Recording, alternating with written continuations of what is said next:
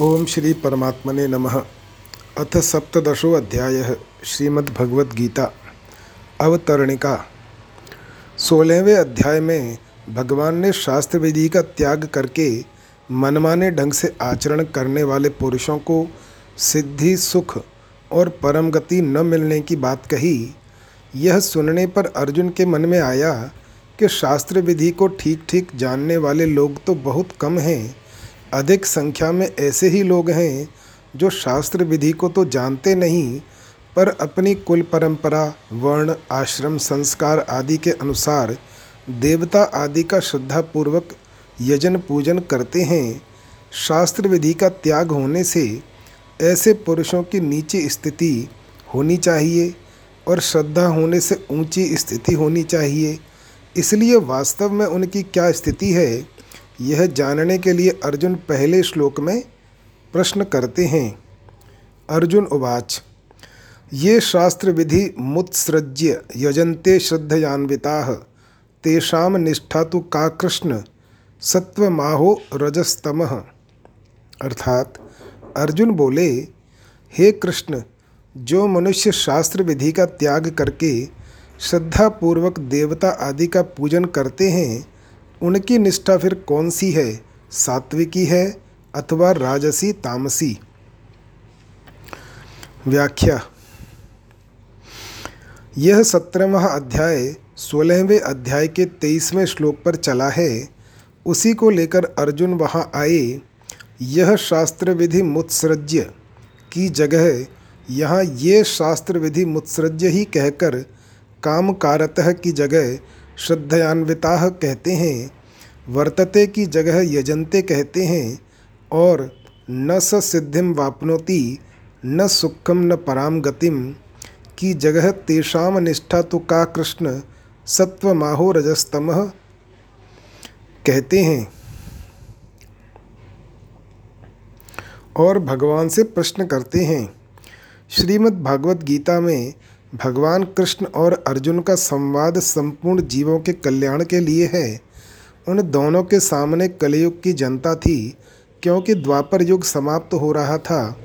आगे आने वाले कलयुगी जीवों की तरफ़ दृष्टि रहने से अर्जुन पूछते हैं कि, महाराज, जिन मनुष्यों का भाव बड़ा अच्छा है, श्रद्धा भक्ति भी है। पर वे शास्त्र विधि को जानते नहीं। यदि वे जान जाएँ तो पालन करने लग जाएँ पर उनको पता नहीं। अतः उनकी क्या स्थिति होती है? शास्त्र विधि का त्याग तीन कारणों से होता है अज्ञानता से उपेक्षा से और विरोध से। आने वाली जनता में शा, शास्त्र का ज्ञान बहुत कम रहेगा उन्हें अच्छा सत्संग मिलना भी कठिन होगा क्योंकि अच्छे संत महात्मा पहले युगों में भी कम हुए हैं। फिर कलयुग में तो और भी कम होंगे। कम होने पर भी यदि भीतर चाहना हो तो उन्हें सत्संग मिल सकता है। परंतु मुश्किल यह है कि कलयुग में दंभ पाखंड ज़्यादा होने से कई दंभी और पाखंडी पुरुष संत बन जाते हैं। अतः सच्चे संत पहचान में आने मुश्किल हैं। इस प्रकार पहले तो संत महात्मा मिलने कठिन हैं और मिल भी जाएँ तो उनमें से कौन से संत कैसे हैं इस बात की पहचान प्रायः नहीं होती। और पहचान हुए बिना उनका संग करके विशेष लाभ ले लें ऐसी बात भी नहीं है। अतः जो शास्त्र विधि को भी नहीं जानते और असली संतों का संग भी नहीं मिलता, परंतु जो कुछ यजन पूजन करते हैं, श्रद्धा से करते हैं, ऐसे मनुष्यों की निष्ठा कौन सी होती है, सात्विकी? अथवा राजसी तामसी। सत्व माहो रजस्तमह पदों में सत्व गुण को दैवी संपत्ति में और रजोगुण तथा तमोगुण को आसुरी संपत्ति में ले लिया गया है। रजोगुण को आसुरी संपत्ति में लेने का कारण यह है कि रजोगुण के बहुत निकट तमोगुण हैं। तमोगुण, रजोगुण और सत्वगुण तीनों गुणों में परस्पर दस गुना अंतर है।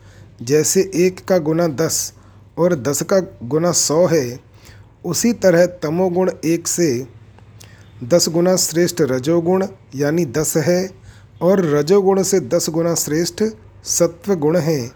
तात्पर्य है कि तमोगुण और रजोगुण पास पास में हैं, जबकि सत्वगुण दोनों से बहुत दूर है। गीता में कई जगह ऐसी बात आई है। जैसे दूसरे अध्याय में काम अर्थात रजोगुण से क्रोध और क्रोध से मोह रूप तमोगुण का उत्पन्न होना बताया गया है। क्रोध का कारण रजोगुण है और कार्य तमोगुण है। ऐसे ही अठारहवें अध्याय में हिंसात्मक और शोकान्वित को रजोगुणी कर्ता का लक्षण बताया गया है और अठारहवें अध्याय में ही हिंसा को तामस कर्म का लक्षण और तामस धृति का लक्षण बताया गया है। इस प्रकार रजोगुण और तमोगुण के बहुत से लक्षण आपस में मिलते हैं। सात्विक भाव, आचरण और विचार देवी संपत्ति के होते हैं और राजसी, तामसी भाव, आचरण और विचार आसुरी संपत्ति के होते हैं। संपत्ति के अनुसार ही निष्ठा होती है। अर्थात मनुष्य के जैसे भाव, आचरण और विचार होते हैं। उन्हीं के अनुसार उसकी स्थिति यानी निष्ठा होती है। स्थिति के अनुसार ही आगे गति होती है। आप कहते हैं कि शास्त्र विधि का त्याग करके मनमाने ढंग से आचरण करने पर सिद्धि, सुख और परम गति नहीं मिलती। तो जब उनकी निष्ठा का ही पता नहीं, फिर उनकी गति का क्या पता लगे? इसलिए आप उनकी निष्ठा बताइए, जिससे पता लग जाए कि वे सात्विकी गति में जानने वाले हैं या राजसी तामसी गति में? कृष्ण का अर्थ है खींचने वाला। यह कृष्ण संबोधन का तात्पर्य यह मालूम देता है कि आप ऐसे मनुष्यों को अंतिम समय में किस ओर खींचेंगे, उनको किस गति की तरफ़ ले जाएँगे? छठे अध्याय में भी अर्जुन ने गति विषयक प्रश्न में कृष्ण संबोधन दिया है, काम गतिम कृष्ण गच्छति। यहाँ भी अर्जुन का निष्ठा पूछने का तात्पर्य गति में ही है। मनुष्य को भगवान खींचते हैं, या वह कर्मों के अनुसार स्वयं खींचा जाता है। वस्तुतः कर्मों के अनुसार ही फल मिलता है, पर कर्म फल के विधायक होने से भगवान का खींचना संपूर्ण फलों में होता है। तामसी कर्मों का फल नरक होगा तो भगवान नरकों की तरफ़ खींचेंगे। वास्तव में नरकों के द्वारा पापों का नाश करके प्रकारांतर से भगवान अपनी तरफ़ ही खींचते हैं। उनका किसी से भी वैर या द्वेष नहीं है। तभी तो आसुरी योनियों में जाने वालों के लिए भगवान कहते हैं कि वे मेरे को प्राप्त न होकर अधोगति में चले गए हैं। कारण कि उनका अधोगति में जाना भगवान को सुभाता नहीं है। इसलिए सात्विक मनुष्य हो, राजस मनुष्य हो या तामस मनुष्य हो, भगवान सबको अपनी तरफ़ ही खींचते हैं। इसी भाव से यहाँ कृष्ण संबोधन आया है। शास्त्र विधि को न जानने पर भी मनुष्य मात्र में किसी न किसी प्रकार की स्वभावजा श्रद्धा तो रहती ही है। उस श्रद्धा के भेद आगे के श्लोक में बताते हैं। श्री भगवान वाच। त्रिविधा भवती श्रद्धा देहिनाम सा स्वभावजा सात्विकी राजसी चैव, तामसी चेती ताम शुणु। श्री भगवान बोले, मनुष्यों की वह स्वभाव से उत्पन्न हुई श्रद्धा सात्विकी तथा राजसी और तामसी, ऐसे तीन तरह की ही होती है, उसको तुम मुझसे सुनो। व्याख्या, अर्जुन ने निष्ठा को जानने के लिए प्रश्न किया था पर भगवान उसका उत्तर श्रद्धा को लेकर देते हैं, क्योंकि श्रद्धा के अनुसार ही निष्ठा होती है। श्रद्धा तीन तरह की होती है। वह श्रद्धा कौन सी है? संगजा। संगजा है, शास्त्रजा है या स्वभावजा है? तो कहते हैं कि वह स्वभावजा है। अर्थात स्वभाव से पैदा हुई स्वतः सिद्ध श्रद्धा है। वह न तो संग से पैदा हुई है और न शास्त्रों से पैदा हुई है। वे स्वाभाविक इस प्रवाह में बह रहे हैं और देवता आदि का पूजन करते जा रहे हैं। वह स्वभावजा श्रद्धा तीन प्रकार की होती है, सात्विकी, राजसी और तामसी। उन तीनों को अलग अलग सुनो। पिछले श्लोक में सत्व माहो रजस्तमह पदों में, आहो अव्यय देने का तात्पर्य यह था कि अर्जुन की दृष्टि में सत्वम से देवी संपत्ति और रजस्तम से आसुरी संपत्ति, ये दो ही विभाग हैं। और भगवान भी बंधन की दृष्टि से राजसी, तामसी दोनों को आसुरी संपत्ति ही मानते हैं। निबंधा या सूरी मता कि, परंतु बंधन की दृष्टि से राजसी और तामसी एक होते हुए भी दोनों के बंधन में भेद है। राजस मनुष्य सकाम भाव से शास्त्र विहित कर्म भी करते हैं। अतः वे स्वर्ग आदि ऊँचे लोकों में जाकर और वहाँ के भोगों को भोग कर पुण्य क्षीण होने पर फिर मृत्यु लोक में लौट आते हैं।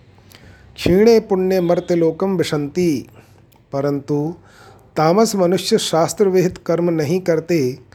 अतः वे कामना और मूढ़ता के कारण अधम गति में जाते हैं। अधो गच्छन्ति तामसाह इस प्रकार राजस और तामस दोनों ही मनुष्यों का बंधन बना रहता है। दोनों के बंधन में भेद की दृष्टि से ही भगवान आसुरी संपदा वालों की श्रद्धा के राजसी और तामसी दो भेद करते हैं और राज सात्विकी राजसी तथा तामसी तीनों श्रद्धाओं को अलग अलग सुनने के लिए कहते हैं।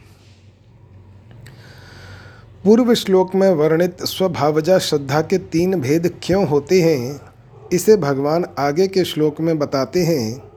सत्वानुरूपा सर्वस्य श्रद्धा भवती भारत, श्रद्धामयो अयम पुरुषो, यो यश्रद्ध स एव सह अर्थात, हे भारत, सभी मनुष्यों की श्रद्धा अंतकरण के अनुरूप होती है। यह मनुष्य श्रद्धामय है इसलिए जो जैसी श्रद्धा वाला है, वही उसका स्वरूप है, अर्थात वही उसकी निष्ठा यानी स्थिति है। व्याख्या।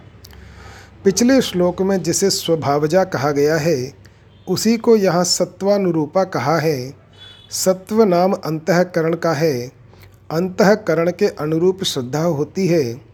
अर्थात अंतकरण जैसा होता है, उसमें सात्विक, राजस या तामस जैसे संस्कार होते हैं, वैसी ही श्रद्धा होती है। दूसरे श्लोक में जिनको देहनाम पद से कहा था, उन्हीं को यहाँ सर्वस्व पद से कह रहे हैं। सर्वस्व पद का तात्पर्य है कि जो शास्त्र विधि को न जानते हों और देवता आदि का पूजन करते हों, उनकी ही नहीं, प्रत्युत जो शास्त्र विधि को जानते हों या न जानते हों, मानते हों या न मानते हों अनुष्ठान करते हों या न करते हों, किसी जाति के, किसी वर्ण के, किसी आश्रम के, किसी संप्रदाय के, किसी देश के, कोई व्यक्ति कैसे ही क्यों न हो, उन सभी की स्वाभाविक श्रद्धा तीन प्रकार की होती है। श्रद्धामयो अयम पुरुष, यह मनुष्य श्रद्धा प्रधान है। अतः जैसी उसकी श्रद्धा होगी, वैसा ही उसका रूप होगा। उससे जो प्रवृत्ति होगी, वह श्रद्धा को लेकर श्रद्धा के अनुसार ही होगी। जो मनुष्य जैसी श्रद्धा वाला है, वैसी ही उसकी निष्ठा होगी और उसके अनुसार ही उसकी गति होगी। उसका प्रत्येक भाव और क्रिया अंतकरण की श्रद्धा के अनुसार ही होगी। जब तक वह संसार से संबंध रखेगा, तब तक अंतकरण के अनुरूप ही उसका स्वरूप होगा। मार्मिक बात। मनुष्य की सांसारिक प्रवृत्ति संसार के पदार्थों को सच्चा मानने, देखने, सुनने और भोगने से होती है तथा पारमार्थिक प्रवृत्ति परमात्मा में श्रद्धा करने से होती है, जिसे हम अपने अनुभव से नहीं जानते, पर पूर्व के स्वाभाविक संस्कारों से, शास्त्रों से, संत महात्माओं से सुनकर पूज्य भाव सहित विश्वास कर लेते हैं उसका नाम है श्रद्धा। श्रद्धा को लेकर ही आध्यात्मिक मार्ग में प्रवेश होता है। फिर चाहे वह मार्ग कर्म योग का हो, चाहे ज्ञान योग का हो, और चाहे भक्ति योग्य का हो, साध्य और साधन दोनों पर श्रद्धा हुए बिना आध्यात्मिक मार्ग में प्रगति नहीं होती। मनुष्य जीवन में श्रद्धा की बड़ी मुख्यता है। मनुष्य जैसी श्रद्धा वाला है वैसा ही उसका स्वरूप, उसकी निष्ठा निष्ठा है। वह आज वैसा न दिखे तो भी क्या, पर समय पाकर वह वैसा बन जाएगा। आजकल साधक के लिए अपनी स्वाभाविक श्रद्धा को पहचानना बड़ा मुश्किल हो गया है, कारण कि अनेक मत मतांतर हो गए हैं। कोई ज्ञान की प्रधानता कहता है, कोई भक्ति की प्रधानता कहता है, कोई योग की प्रधानता कहता है, आदि आदि। ऐसे तरह तरह के सिद्धांत पढ़ने और सुनने से मनुष्य पर उनका असर पड़ता है, जिससे वह किम कर्तव्य विमूढ़ हो जाता है कि मैं क्या करूँ?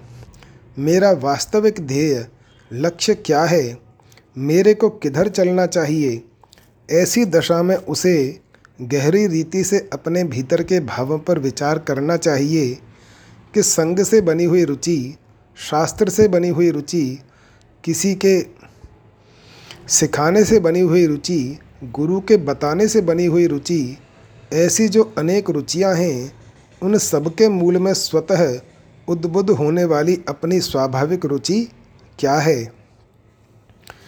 मूल में सबकी स्वाभाविक रुचि यह होती है कि मैं संपूर्ण दुखों से छूट जाऊँ और मुझे सदा के लिए महान सुख मिल जाए।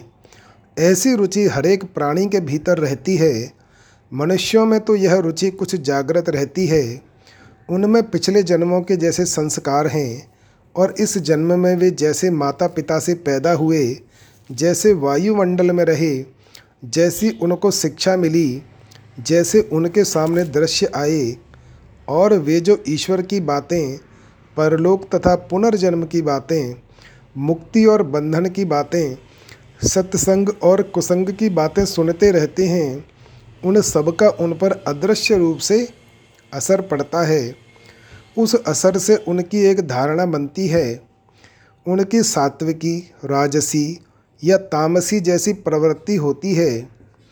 उसी के अनुसार वे उस धारणा को पकड़ते हैं और उस धारणा के अनुसार ही उनकी रुचि, श्रद्धा बनती है। इसमें सात्विकी, श्रद्धा परमात्मा की तरफ़ लगाने वाली होती है। और राजसी तामसी श्रद्धा संसार की तरफ़। गीता में जहाँ कहीं सात्विकता का वर्णन हुआ है, वह परमात्मा की तरफ़ ही लगाने वाली है। अतः सात्विकी श्रद्धा पारमार्थिक हुई और राजसी तामसी श्रद्धा सांसारिक हुई। अर्थात सात्विकी श्रद्धा देवी संपत्ति हुई और राजसी तामसी श्रद्धा आसुरी संपत्ति हुई। देवी संपत्ति को प्रकट करने और आसुरी संपत्ति का त्याग करने के उद्देश्य से सत्रहवा अध्याय चला है। कारण कि कल्याण चाहने वाले मनुष्य के लिए सात्विकी श्रद्धा ग्राह्य है और राजसी तामसी श्रद्धा त्याज्य है। जो मनुष्य अपना कल्याण करना चाहता है, उसकी श्रद्धा सात्विकी होती है और जो मनुष्य इस जन्म में तथा मरने के बाद भी सुख संपत्ति, स्वर्ग आदि को चाहता है उसकी श्रद्धा राजसी होती है और जो मनुष्य पशुओं की तरह मूढ़तापूर्वक केवल खाने, पीने, भोग भोगने तथा प्रमाद, आलस्य, निद्रा, खेल कूद, तमाशे आदि में लगा रहता है, उसकी श्रद्धा तामसी होती है। सात्विकी श्रद्धा के लिए सबसे पहली बात है कि परमात्मा है।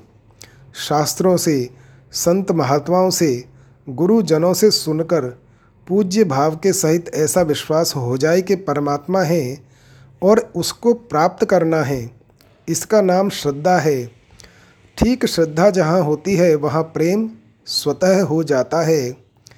कारण कि जिस परमात्मा में श्रद्धा होती है, उसी परमात्मा का अंश यह जीवात्मा है। अतः श्रद्धा होते ही यह परमात्मा की तरफ़ खींचता है। अभी यह परमात्मा से विमुख होकर जो संसार में लगा हुआ है वह भी संसार में श्रद्धा विश्वास होने से ही है। पर यह वास्तविक श्रद्धा नहीं है, प्रत्युत श्रद्धा का दुरुपयोग है। जैसे संसार में यह रुपयों पर विशेष श्रद्धा करता है कि इनसे सब कुछ मिल जाता है, यह श्रद्धा कैसे हुई? कारण कि बचपन में खाने और खेलने के पदार्थ पैसों से मिलते थे। ऐसा देखते देखते पैसों को ही मुख्य मान लिया और उसी में श्रद्धा कर ली। जिससे यह बहुत ही पतन की तरफ़ चला गया। यह सांसारिक श्रद्धा हुई। इससे ऊँची धार्मिक श्रद्धा होती है कि मैं अमुक वर्ण, आश्रम आदि का हूँ, परंतु सबसे ऊँची श्रद्धा पारमार्थिक परमात्मा को लेकर है। यही वास्तविक श्रद्धा है और इसी से कल्याण होता है। शास्त्रों में, संत महात्माओं में, तत्वज्ञ जीवन मुक्तों में जो श्रद्धा होती है वह भी पारमार्थिक श्रद्धा ही है। सांसारिक श्रद्धा में भोग की, धार्मिक श्रद्धा में भाव की और पारमार्थिक श्रद्धा में तत्व की प्रधानता है। जिनको शास्त्रों का ज्ञान नहीं है और संत महात्माओं का संग भी नहीं है, ऐसे मनुष्यों के भी पूर्व संस्कार के कारण पारमार्थिक श्रद्धा हो सकती है। इसकी पहचान क्या है? पहचान यह है कि ऐसे मनुष्यों के भीतर स्वाभाविक यह भाव होता है कि ऐसी कोई महान चीज़ परमात्मा है जो दिखती तो नहीं, पर है अवश्य। ऐसे मनुष्यों को स्वाभाविक ही पारमार्थिक बातें बहुत प्रिय लगती हैं और वे स्वाभाविक ही यज्ञ, दान, तप, तीर्थ, व्रत, सत्संग, स्वाध्याय आदि शुभ कर्मों में प्रवृत्त होते हैं। यदि वे ऐसे कर्म न भी करें तो भी सात्विक आहार में स्वाभाविक रुचि होने से उनकी श्रद्धा की पहचान हो जाती है। मनुष्य, पशु, पक्षी, लता, वृक्ष आदि जितने भी स्थावर जंगम प्राणी हैं, वे किसी न किसी को किसी न किसी अंश में अपने से बड़ा अवश्य मानते हैं और बड़ा मानकर उसका सहारा लेते हैं। मनुष्य पर जब आफत आती है, तब वह किसी को अपने से बड़ा मानकर उसका सहारा लेता है। पशु पक्षी भी अपनी रक्षा चाहते हैं और भयभीत होने पर किसी का सहारा लेते हैं। लता भी किसी का सहारा लेकर ही ऊँची चढ़ती है। इस प्रकार जिसने किसी को बड़ा मानकर उसका सहारा लिया, उसने वास्तव में ईश्वरवाद के सिद्धांत को स्वीकार ही कर लिया। चाहे वह ईश्वर को माने या न माने इसलिए आयु, विद्या, गुण, बुद्धि, योग्यता, सामर्थ्य, पद, अधिकार, ऐश्वर्य आदि में से एक एक से बड़ा देखें तो बड़प्पन देखते देखते अंत में बड़प्पन की जहाँ समाप्ति हो, वही ईश्वर है। क्योंकि बड़े से बड़ा ईश्वर है, उससे बड़ा कोई है ही नहीं। पूर्वेशापि कुरुह काले नानव छेदात। वह परमात्मा सबके पूर्वजों का भी गुरु है। क्योंकि उसका काल से अवच्छेद नहीं है, अर्थात वह काल की सीमा से बाहर है। इस प्रकार प्रत्येक मनुष्य अपनी दृष्टि से किसी न किसी को बड़ा मानता है। बड़प्पन की यह मान्यता अपने अपने अंतकरण के भावों के अनुसार अलग अलग होती है। इस कारण उनकी श्रद्धा भी अलग अलग होती है। श्रद्धा अंतकरण के अनुरूप ही होती है। धारणा, मान्यता भावना आदि सभी अंतकरण में रहते हैं, इसलिए अंतकरण में सात्विक, राजस या तामस जिस गुण की प्रधानता रहती है, उसी गुण के अनुसार धारणा, मान्यता आदि बनती है और उस धारणा, मान्यता आदि के अनुसार ही तीन प्रकार की श्रद्धा बनती है। सात्विक, राजस और तामस तीनों गुण सभी प्राणियों में रहते हैं। उन प्राणियों में किसी में सत्व गुण की प्रधानता होती है, किसी में रजोगुण की प्रधानता होती है, और किसी में तमोगुण की प्रधानता होती है। अतः यह नियम नहीं है कि सत्वगुण की प्रधानता वाले मनुष्य में रजोगुण और तमोगुण न आए।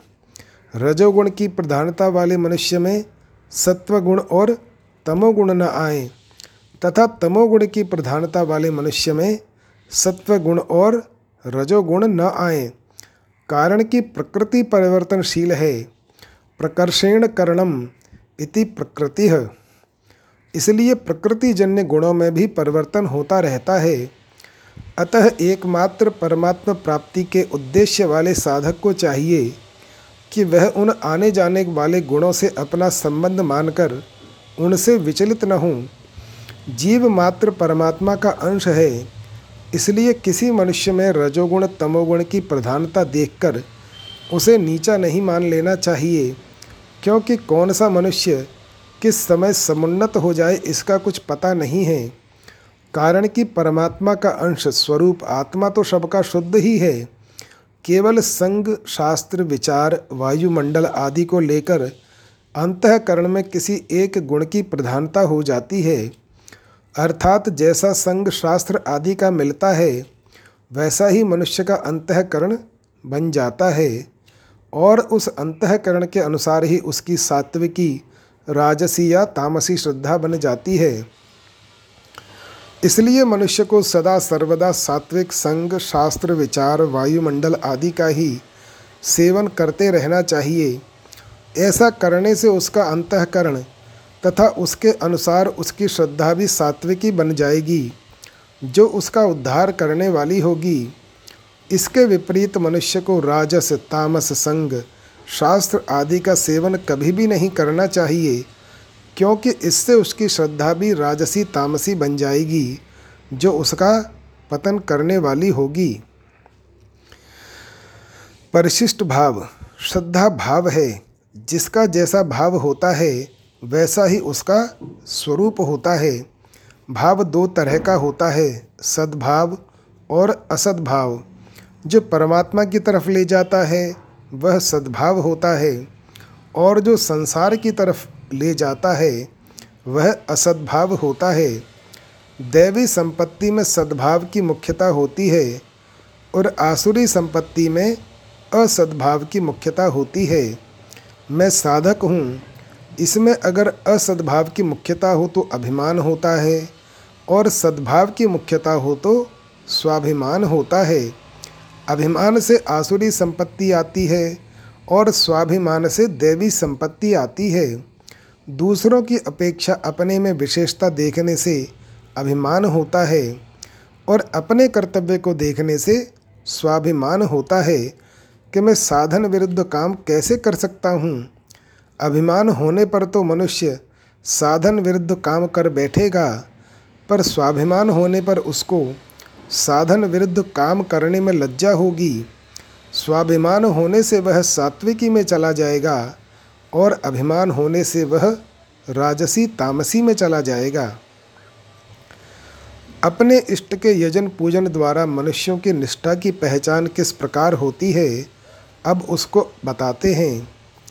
यजंते सात्विका देवान्यक्षर क्षांसी राजसाह प्रेतान भूत गणाश्चान्ये यजंते तामसा जनाह अर्थात, सात्विक मनुष्य देवताओं का पूजन करते हैं, राजस मनुष्य यक्षों तथा राक्षसों का, और जो दूसरे तामस मनुष्य हैं, वे प्रेतों और भूत गणों का पूजन करते हैं। व्याख्या सात्विक अर्थात दैवी संपत्ति वाले मनुष्य देवों का पूजन करते हैं। यहाँ देवान शब्द से विष्णु, शंकर, महेश, शक्ति और सूर्य, ये पाँच ईश्वर कोटि के देवता लेने चाहिए। क्योंकि देवी संपत्ति में देव शब्द ईश्वर का वाचक है और उसकी संपत्ति अर्थात देवी संपत्ति मुक्ति देने वाली है। वह देवी संपत्ति जिसमें प्रकट होती है उन साधकों की स्वाभाविक श्रद्धा की पहचान बताने के लिए यहाँ यजंते सात्विका देवान पद आए हैं। ईश्वर कोटि के देवताओं में भी साधकों की श्रद्धा अलग अलग होती है। किसी की श्रद्धा भगवान विष्णु यानी राम कृष्ण आदि में होती है। किसी की भगवान शंकर में होती है। किसी की भगवान गणेश में होती है। किसी की भगवती शक्ति में होती है। और किसी की भगवान सूर्य में होती है। ईश्वर के जिस रूप में उनकी स्वाभाविक श्रद्धा होती है, उसी का भी विशेषता से यजन पूजन करते हैं। बारह आदित्य, आठ वसु, ग्यारह रुद्र और दो अश्विनी कुमार, इन तैंतीस प्रकार के शास्त्रोक्त देवताओं का निष्काम भाव से पूजन करना भी यजंते सात्विका देवान के अंतर्गत मानना चाहिए। राजस मनुष्य यक्षों और राक्षसों का पूजन करते हैं। यक्ष राक्षस भी देवयोनि में हैं। यक्षों में धन के संग्रह की मुख्यता होती है और राक्षसों में दूसरों का नाश करने की मुख्यता होती है। अपनी कामना पूर्ति के लिए और दूसरों का विनाश करने के लिए राजस मनुष्यों में यक्षों और राक्षसों का पूजन करने की प्रवृत्ति होती है। तामस मनुष्य प्रेतों तथा भूतों का पूजन करते हैं। जो मर गए हैं, उन्हें प्रेत कहते हैं। और जो भूत योनि में चले गए हैं, उन्हें भूत कहते हैं। यहाँ प्रेत शब्द के अंतर्गत जो अपने पितर हैं, उनको नहीं लेना चाहिए। क्योंकि जो अपना कर्तव्य समझकर निष्काम भाव से अपने अपने पितरों का पूजन करते हैं, वे तामस नहीं कहलाएँगे, प्रत्युत सात्विक ही कहलाएँगे। अपने अपने पितरों के पूजन का भगवान ने निषेध नहीं किया है। प्रत्यन्यांति पितृवताह तात्पर्य है कि जो पितरों का समा, सकाम भाव से पूजन करते हैं, कि पितर हमारी रक्षा करेंगे, अथवा हम जैसे पिता, पितामह आदि के लिए श्राद्ध, तर्पण आदि करते हैं, ऐसे ही हमारी कुल परंपरा वाले भी हमारे लिए श्राद्ध, तर्पण आदि करेंगे। ऐसे भाव से पूजन करने वाले पितरों को प्राप्त होते हैं। परंतु अपने माता पिता दादा दादी आदि पितरों का पूजन करने से पितरों को प्राप्त हो जाएँगे यह बात नहीं है। जो पितृ ऋण से उर्ण होना अपना कर्तव्य समझते हैं और इसीलिए निष्काम भाव से पितरों का पूजन करते हैं, वे पुरुष सात्विक हैं, राजस नहीं। पितृलोक को वे ही जाते हैं जो पितृव्रता हैं। अर्थात, जो पितरों को सर्वोपरि और अपना इष्ट मानते हैं तथा पितरों पर ही निष्ठा रखते हैं, ऐसे लोग पितृलोक को तो जा सकते हैं, पर उससे आगे नहीं जा सकते।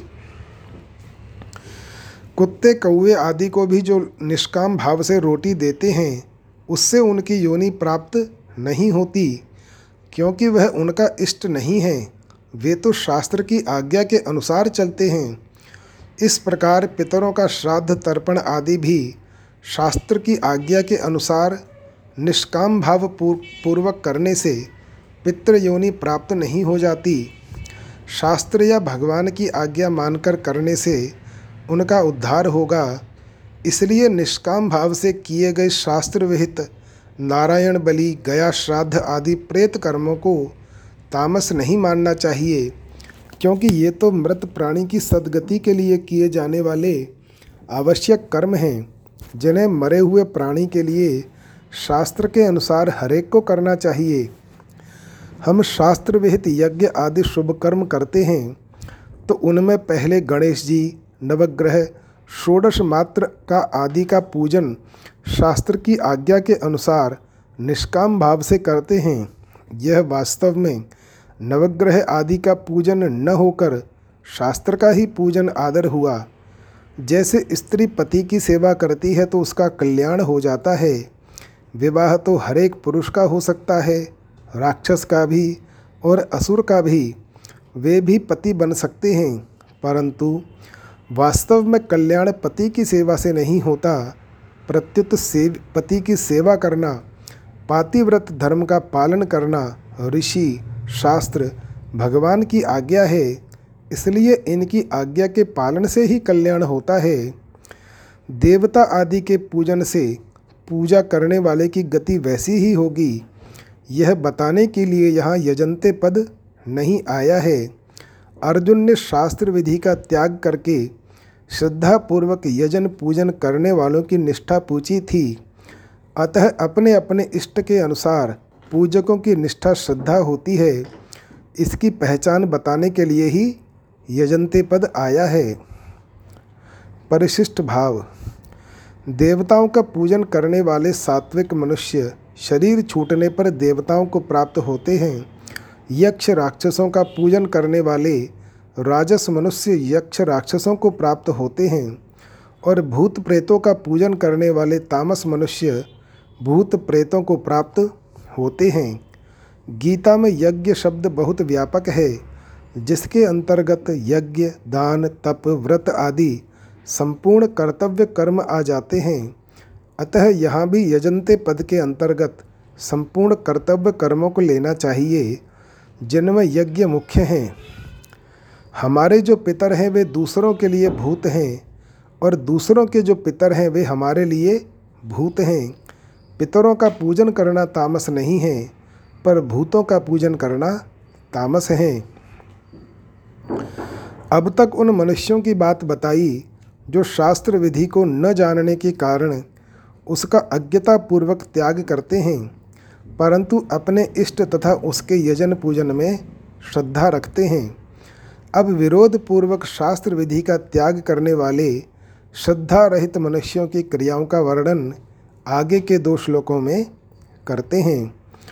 अशास्त्र विहितम घोरम तप्यन्ते ये तपोजना दम्बाहंकार संयुक्ता कामराग बलान्विता कर्षयंत शरीरस्थम भूतग्रामम चेतस माम चैवांत शरीरस्थम तान्विदध्यासुर निश्चयान अर्थात, जो मनुष्य शास्त्र विधि से रहित घोर तप करते हैं जो दंभ और अहंकार से अच्छी तरह युक्त हैं, जो भोग पदार्थ आसक्ति और हट से युक्त हैं, जो शरीर में स्थित पाँच भूतों को, अर्थात पाँच भौतिक शरीर को, तथा अंतकरण में मुझ परमात्मा को भी क्रश करने वाले हैं, उन अज्ञानियों को तू आसुर निष्ठा वाले, आसुरी संपत्ति वाले समझ। व्याख्या शास्त्र में जिसका विधान नहीं है, प्रत्युत निषेध है। ऐसे घोर तप को करने में उनकी रुचि होती है, अर्थात उनकी रुचि सदा शास्त्र से विपरीत ही होती है। कारण कि तामसी बुद्धि होने से वे स्वयं तो शास्त्रों को जानते नहीं, और दूसरा कोई बता भी दे तो वे न उसको मानना चाहते हैं, तथा न वैसा करना भी चाहते हैं। उनके भीतर यह बात गहरी बैठी हुई रहती है कि आज संसार में जितने भजन, ध्यान, स्वाध्याय आदि करते हैं, वे सब दंभ करते हैं। दंभ के बिना दूसरा कुछ है ही नहीं। अतः वे खुद भी दंभ करते हैं। उनके भीतर अपनी बुद्धिमानी का, चतुराई का, जानकारी का अभिमान रहता है कि हम बड़े जानकार आदमी हैं। हम लोगों को समझा सकते हैं उनको रास्ते पर ला सकते हैं। हम शास्त्रों की बातें क्यों सुने? हम कोई कम जानते हैं क्या?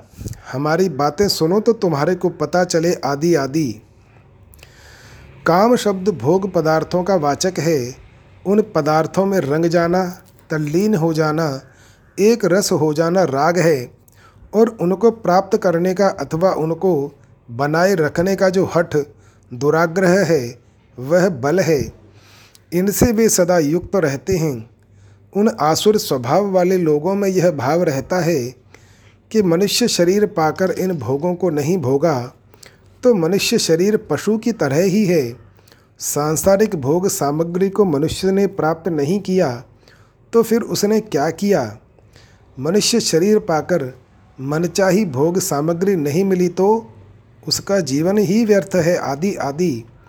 इस प्रकार वे प्राप्त सामग्री को भोगने में सदा तल्लीन रहते हैं और धन संपत्ति आदि भोग सामग्री को प्राप्त करने के लिए हठपूर्वक जिद से तप किया करते हैं। वे शरीर में स्थित पाँच भूतों को क्रश करते हैं, शरीर को सुखाते हैं और इसी को तप समझते हैं। शरीर को कष्ट दिए बिना तप नहीं होता, ऐसी उनकी स्वाभाविक धारणा रहती है। आगे के श्लोकों में जहाँ शरीर, वाणी और मन के तप का वर्णन हुआ है, वह शरीर को कष्ट देने की बात नहीं है। वह तप बड़ी शांति से होता है, परंतु यहाँ जिस तप की बात है, वह शास्त्र विरुद्ध घोर तप है और अविधि पूर्वक शरीर को कष्ट देकर किया जाता है। भगवान कहते हैं कि ऐसे लोग अंतकरण में स्थित मुझ परमात्मा को भी क्रश करते हैं दुख देते हैं। कैसे? वे मेरी आज्ञा मेरे मत के अनुसार नहीं चलते। प्रत्युत उसके विपरीत चलते हैं। अर्जुन ने पूछा था कि वे कौन सी निष्ठा वाले हैं? सात्विक हैं कि राजस तामस? दैवी संपत्ति वाले हैं कि आसुरी संपत्ति वाले? तो भगवान कहते हैं कि उनको आसुर निश्चय वाले समझो। यह आसुर निश्चयान पद सामान्य आसुरी संपत्ति वालों का वाचक नहीं है। प्रत्युत उनमें भी जो अत्यंत नीच, विशेष नास्तिक हैं, उनका वाचक है। विशेष बात, चौथे श्लोक में शास्त्र विधि को न जानने वाले श्रद्धा युक्त मनुष्यों के द्वारा किए गए पूजन के लिए यजंते पद आया है। परंतु यहाँ शास्त्र विधि का त्याग करने वाले श्रद्धा रहित मनुष्यों के द्वारा किए जाने वाले पूजन के लिए तप्यंते पद आया है। इसका कारण यह है कि आसुरी निश्चय वालों मनुष्य की तप करने में ही पूज्य बुद्धि होती है, तप ही उनका यज्ञ होता है, और वे मनगणंत रीति से शरीर को कष्ट देने को ही तप मानते हैं। उनके तप का लक्षण है शरीर को सुखाना, कष्ट देना। वे तप को बहुत महत्व देते हैं, उसे बहुत अच्छा मानते हैं, परंतु भगवान की शास्त्र को नहीं मानते। तप भी वही करते हैं जो शास्त्र के विरुद्ध है। बहुत ज़्यादा भूखे रहना, कांटों पर सोना, उल्टे लटकना, एक पैर से खड़े होना, शास्त्राज्ञा से विरुद्ध अग्नि तपना, अपने शरीर, मन, इंद्रियों को किसी तरह कष्ट पहुंचाना आदि, ये सब आसुर निश्चय वालों के तप होते हैं। सोलहवें अध्याय में शास्त्र विधि को जानते हुए भी उसकी उपेक्षा करके दान सेवा उपकार आदि शुभ कर्मों को करने की बात आई है, जो इतनी बुरी नहीं है, क्योंकि उनके दान आदि कर्म शास्त्र विधि युक्त तो नहीं है, पर शास्त्र निषिद्ध भी नहीं है। परंतु यहाँ जो शास्त्रों में विहित नहीं है, उनको ही श्रेष्ठ मानकर मनमाने ढंग से विपरीत कर्म करने की बात है। दोनों में फ़र्क क्या हुआ? तेईसवें श्लोक में कहे, लोगों को सिद्धि, सुख और परम गति नहीं मिलेगी। अर्थात उनके नाम मात्र के शुभ कर्मों का पूरा फल नहीं मिलेगा। परंतु यहाँ कहे, लोगों को तो नीच योनियों तथा नरकों की प्राप्ति होगी, क्योंकि इनमें दंभ अभिमान आदि हैं। ये शास्त्रों को मानते भी नहीं, सुनते भी नहीं, और कोई सुनाना चाहे तो सुनना चाहते भी नहीं। सोलहवें अध्याय में शास्त्र का उपेक्षा पूर्वक त्याग है और इसी अध्याय के पहले श्लोक में शास्त्र का अज्ञता पूर्वक त्याग है और यहाँ शास्त्र का विरोध पूर्वक त्याग है। आगे तामस यज्ञ आदि में भी शास्त्र की उपेक्षा है। परंतु यहाँ श्रद्धा शास्त्र विधि, प्राणी समुदाय और भगवान इन चारों के साथ विरोध है। ऐसा विरोध दूसरी जगह आए तामसी राजसी वर्णन में नहीं है। जय श्री राम।